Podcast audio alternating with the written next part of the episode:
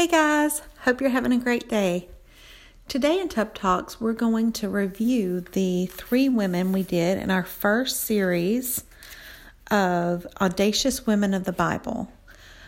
Um, I wrote this book because I realized there were a lot of women that I never heard of in the Bible, and a lot of women who I knew, but there were certain stories I had never heard of. And I wanted to study them and then I thought, well, if I wanted to know about them, a lot of other women probably would like to know about them as well. If you would like, you can join our Facebook group, Audacious Women of the Bible. Um, shoot me, April Estes, a friend request and say that you want to be added to that group, and we can add you. We are meeting from March 22nd to I think it's April 29th, every Monday night at 7 online on Zoom at Eastern Standard Time. We'd love to have you. A lot of our um, listeners were not able to make it to the first one, so I thought I would just review really quickly um, what we said and, and what we learned. If you have not gotten your book yet, you can get it at Amazon. It's $12. Just type in Audacious Women of the Bible. You might have to put in my name, April Estes. But the books are coming fairly quickly, so it shouldn't be long before you get it. Okay, let's jump right in. The first lady we studied about was Abigail. And I have to admit, I grew up teething on the pews, but I had never heard of Abigail. The Bible in 1 Samuel 25 describes her as sensible and beautiful. That's the first glimpse we get of her. And it immediately talks about her husband, Nabal.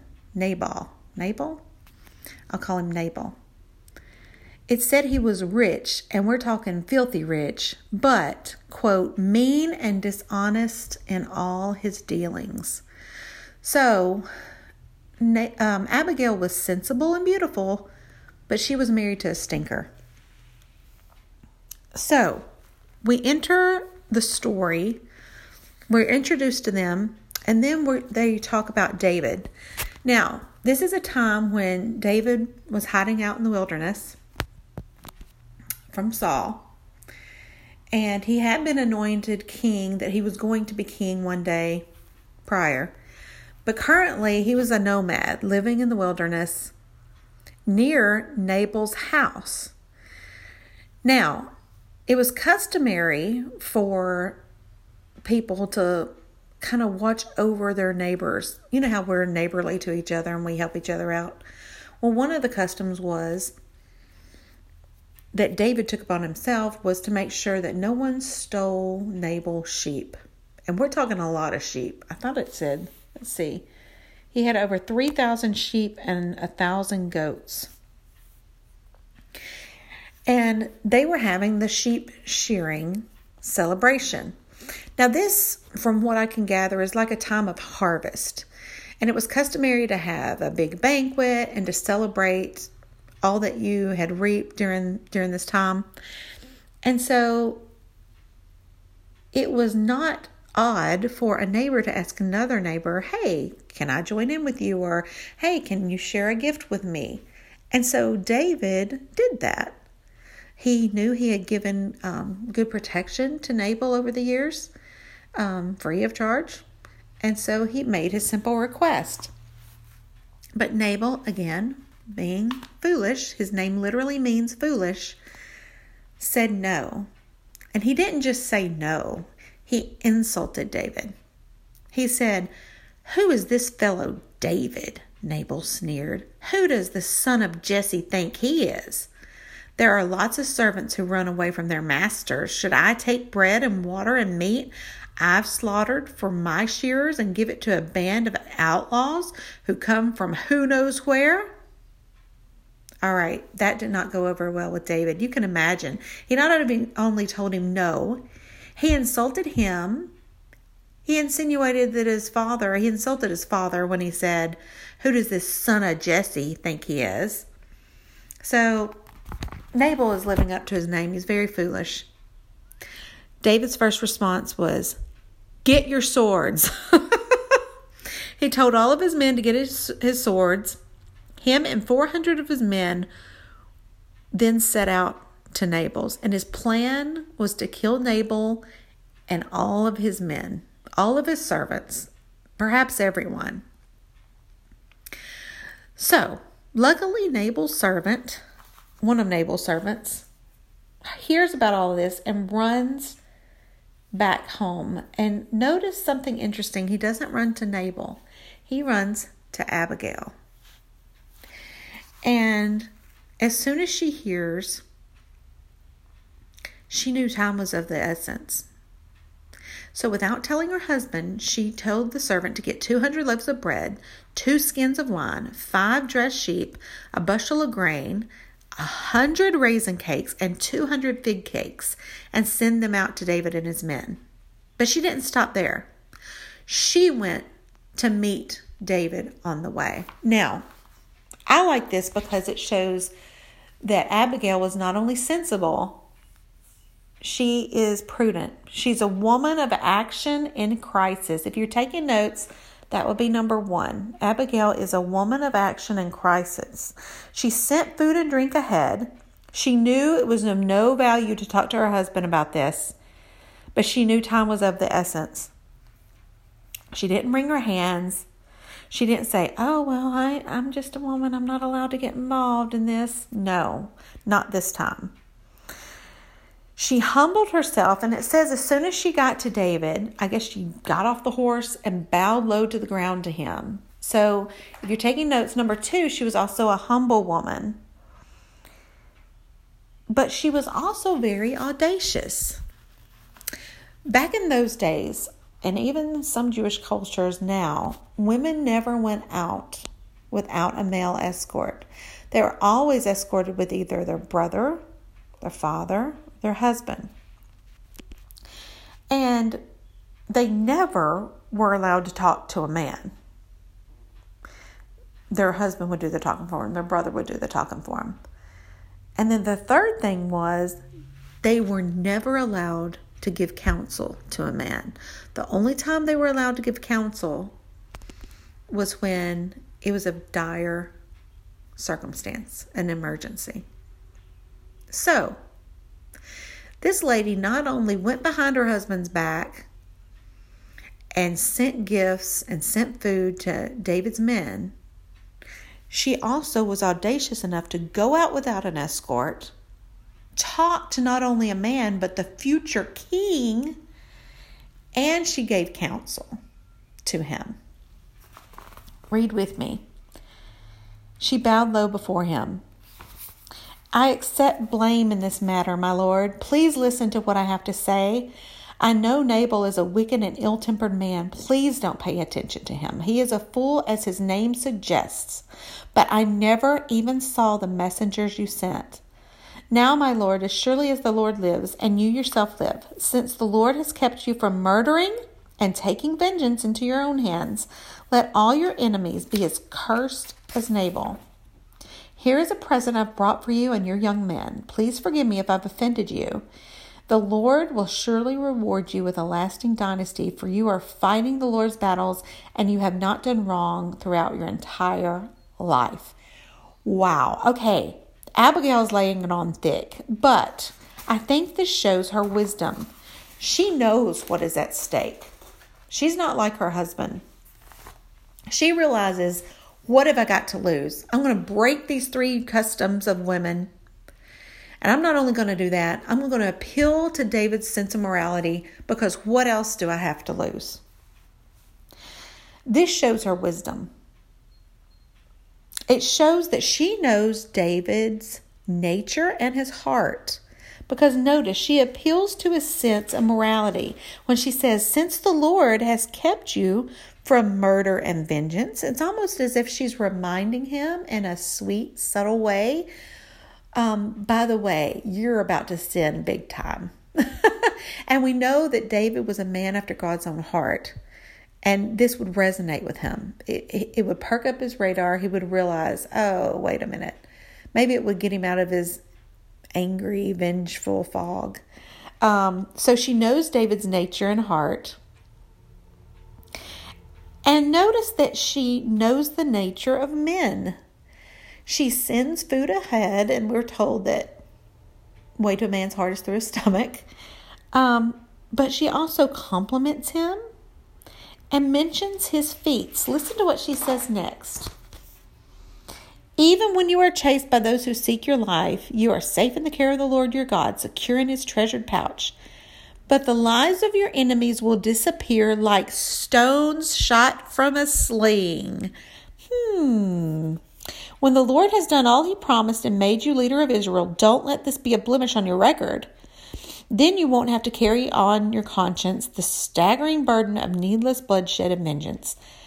And when the Lord has done these great things, please remember me. Okay, it's clear from Abigail's words she is a woman in the know. She knew enough about David to appeal to his sense of right and wrong, and she knew his history. Notice how she appealed to his ego. How she mentioned, Your enemies will disappear like stones shot from a sling. Okay, this is a woman who knows what she's doing, a charmer. Um, so she feeds not only his body, but his ego. Very good. Um, we also see that she's brave.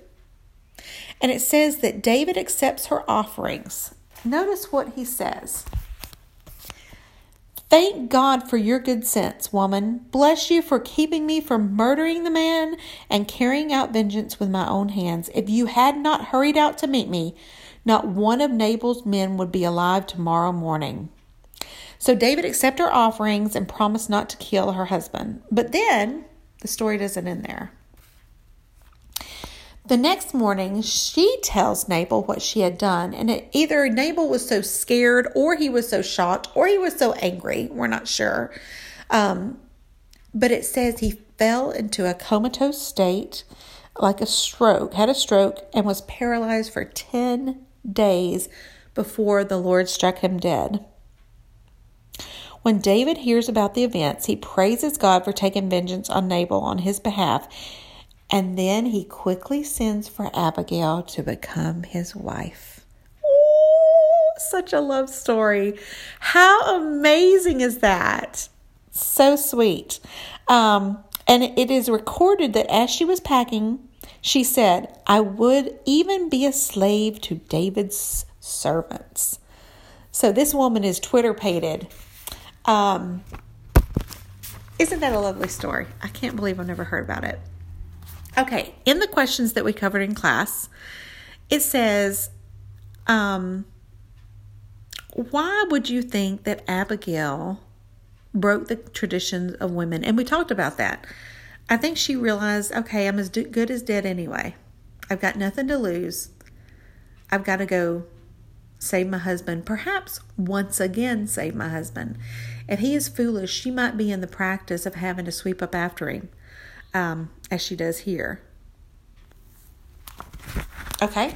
Um, the next questions we had that we covered um, was A- Abigail does not try to convince David with an argument, but with kind words. And we thought about the verses that say, A kind word deflects wrath and pleasant words are like honeycomb, sweet to the soul and health to the bones. Um, one of the things I came away with was that Abigail used her female ways to create a positive outcome. She was a true peacemaker. Um, she was an intercessor, and she was also faithful when looking at someone's character, what they do not do is as telling as what they do. So, when Abigail's husband has a stroke and is paralyzed for 10 days, what does Abigail not do? We're not told what she does. I would assume she looked after him. But she does not leave. Despite the fact that Nabal is foolish and it says a wicked man, she remains faithful. She does not flee. I think this shows that she is a great woman of honor. I think it also um, speaks to the importance of being careful who you marry. Now, in this day and age, she might not have had a choice. Um, marriages were usually arranged and it had nothing to do with love, and the women had no choice or no say. But for for application for our day and time, we definitely need to be looking at what kind of a man they are. Um, okay, there was a video that we were supposed to watch, and one of the things that they said was charm is deceptive and looks are fleeting, but a woman who fears the Lord is to be praised. That's a Bible verse.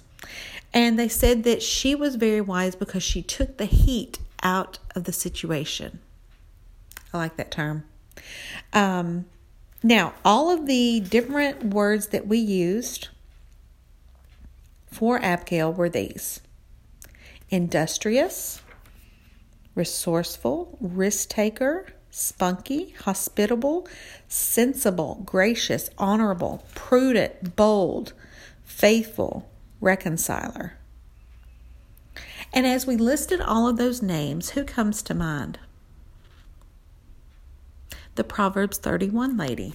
Yes. So, if all the ladies in the Bible, if we had to pick one that's a wonderful example of the Proverbs 31 lady, it would be Abigail. Okay. We read Abigail and then we went on to Deborah. And this story can be found in Judges 4 through 5. And we call Deborah a prophet and judge. And it says in Judges 4, verses 4 through 5 Deborah was the wife of Lapidoth, a prophet who had become a judge in Israel, and she held court under the palm of Deborah and the Israelites would come to her to settle their disputes. Okay, we can derive from this that Deborah was very wise and a respected woman, maybe perhaps even um, an elderly woman. If she has um, develop, developed a reputation for being wise and kind and um, worthy of counsel, um, she might even perhaps be a grandmother. We don't know, we're not told.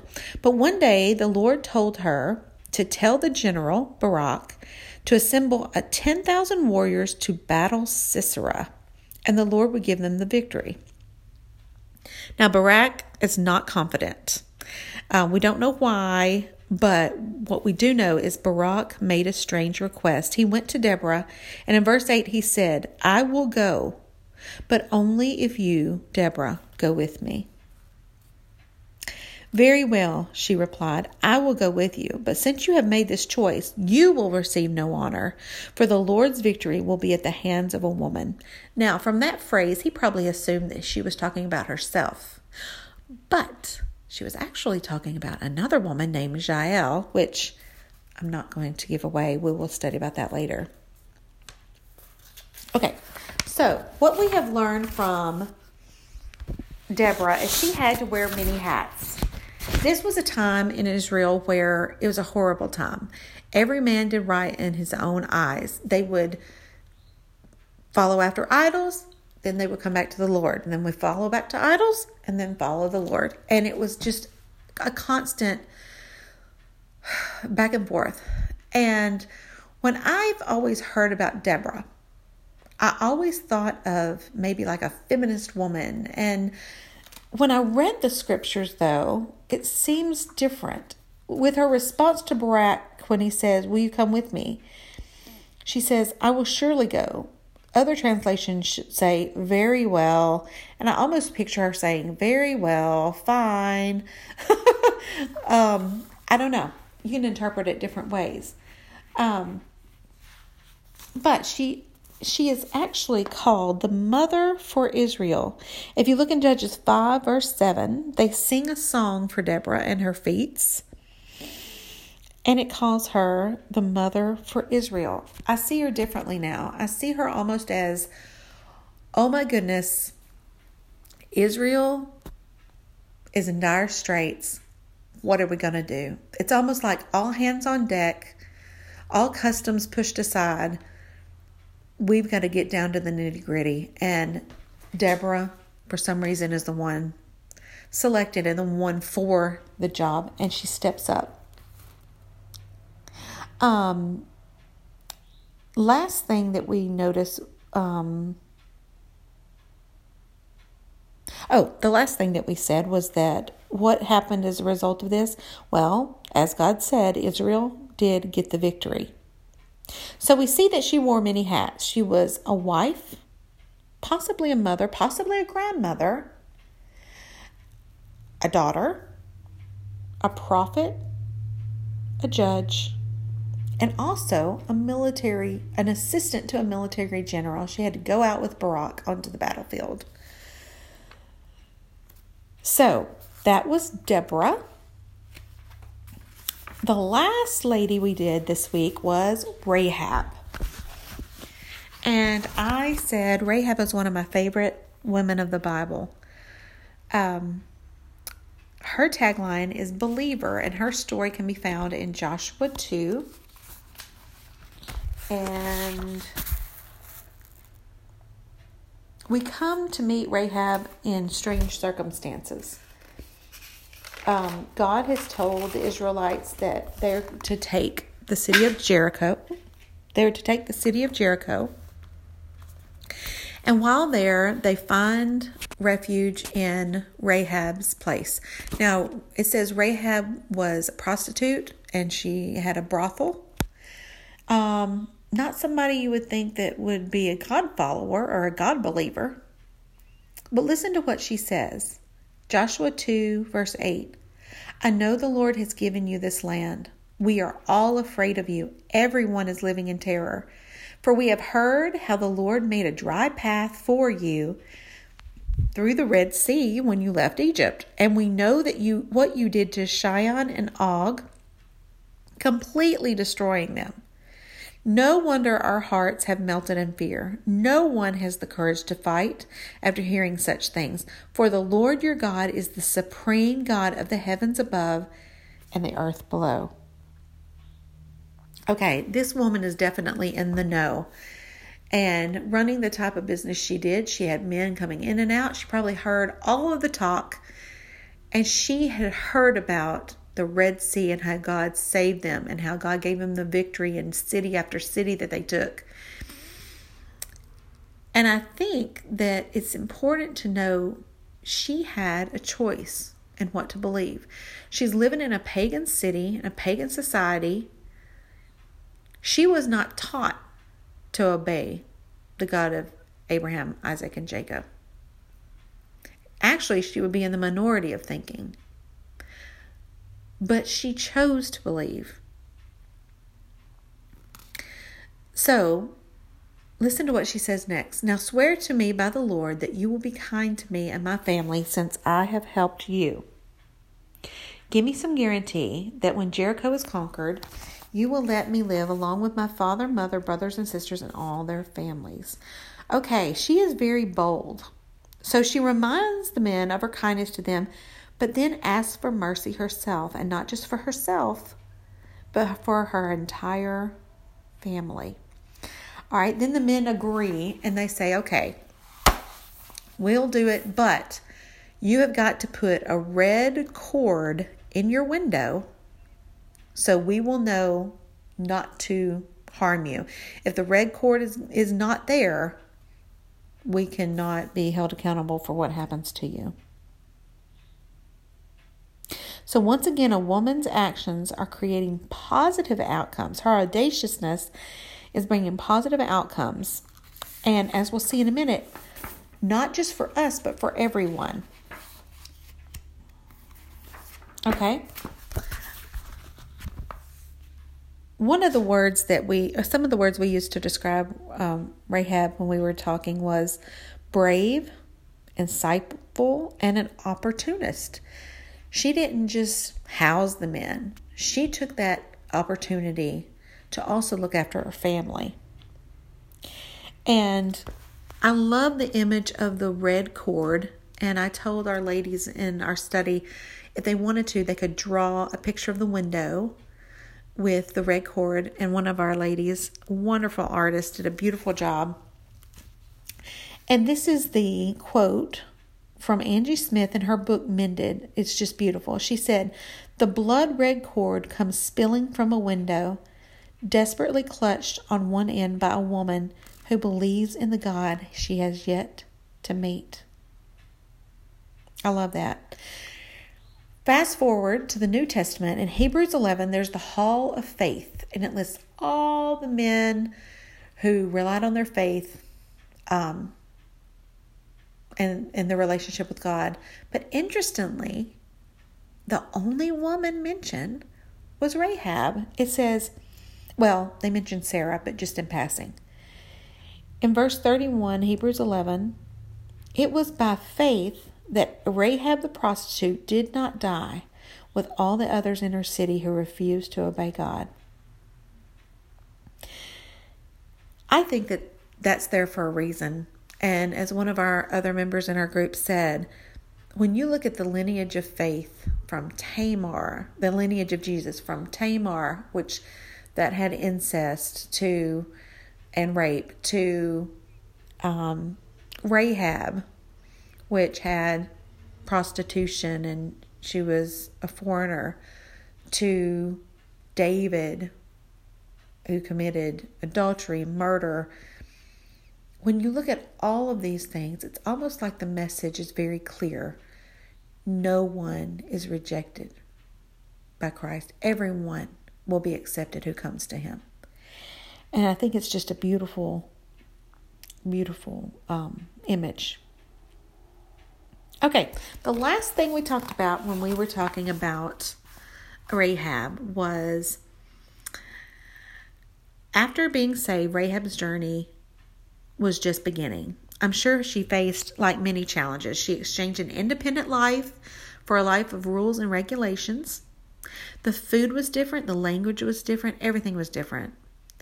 I'm sure she faced scrutiny from other women as she tried to adjust to the new way of life. And did anyone welcome her, or was she always scorned for her previous life? We're not told. But what we do know is her act of bravery saved her, her family, and eventually all of us because her son was Boaz. And later we learn that Boaz marries Ruth. And who is Ruth? Ruth is the great, great, great, great, great, great, great, great, great, great grandmother of Jesus. So we see here if Rahab had not stepped out in bold faith, risking everything, things would be totally, could be totally different for us today. The reason I like this Rahab story is because I have moved around a lot. And we're always kind of hoping that the next place we move will feel like home, and it, it just never does. Um, and so, what I like about Rahab is I, I feel like her new place never felt like home. Um, the food was different, the traditions were different, her way of life, everything for Rahab was different. And so sometimes we are called to a life that doesn't feel like home, even though it's God's will and where we need to be. But I think we need to remember that this world is not our home. We're always going to have probably that longing in our hearts that God put there for a reason. And it's for home. And it's not going to be quelched until we get home finally in heaven. So, those are the three women that we covered this week. Again, if you are studying with us, the next three women are going to be Eve, and who used her audaciousness in a negative way, Hannah, who used her audaciousness in a positive way, and the five daughters of Zal- oh, hold on, the five daughters of Zelophehad. I think I'd never heard of them before. All right, so those are the three we're going to do next week, and I hope you enjoyed this week. If you want an art project, feel free to draw um, Rahab with her cord hanging from the window, her red cord hanging from the window. If you like to do the Bible journaling and the calligraphy, um, feel free to do the Psalm 1624. Pleasant words like honeycomb, sweet to the soul and health to the bones. All right, have a great day. Bye.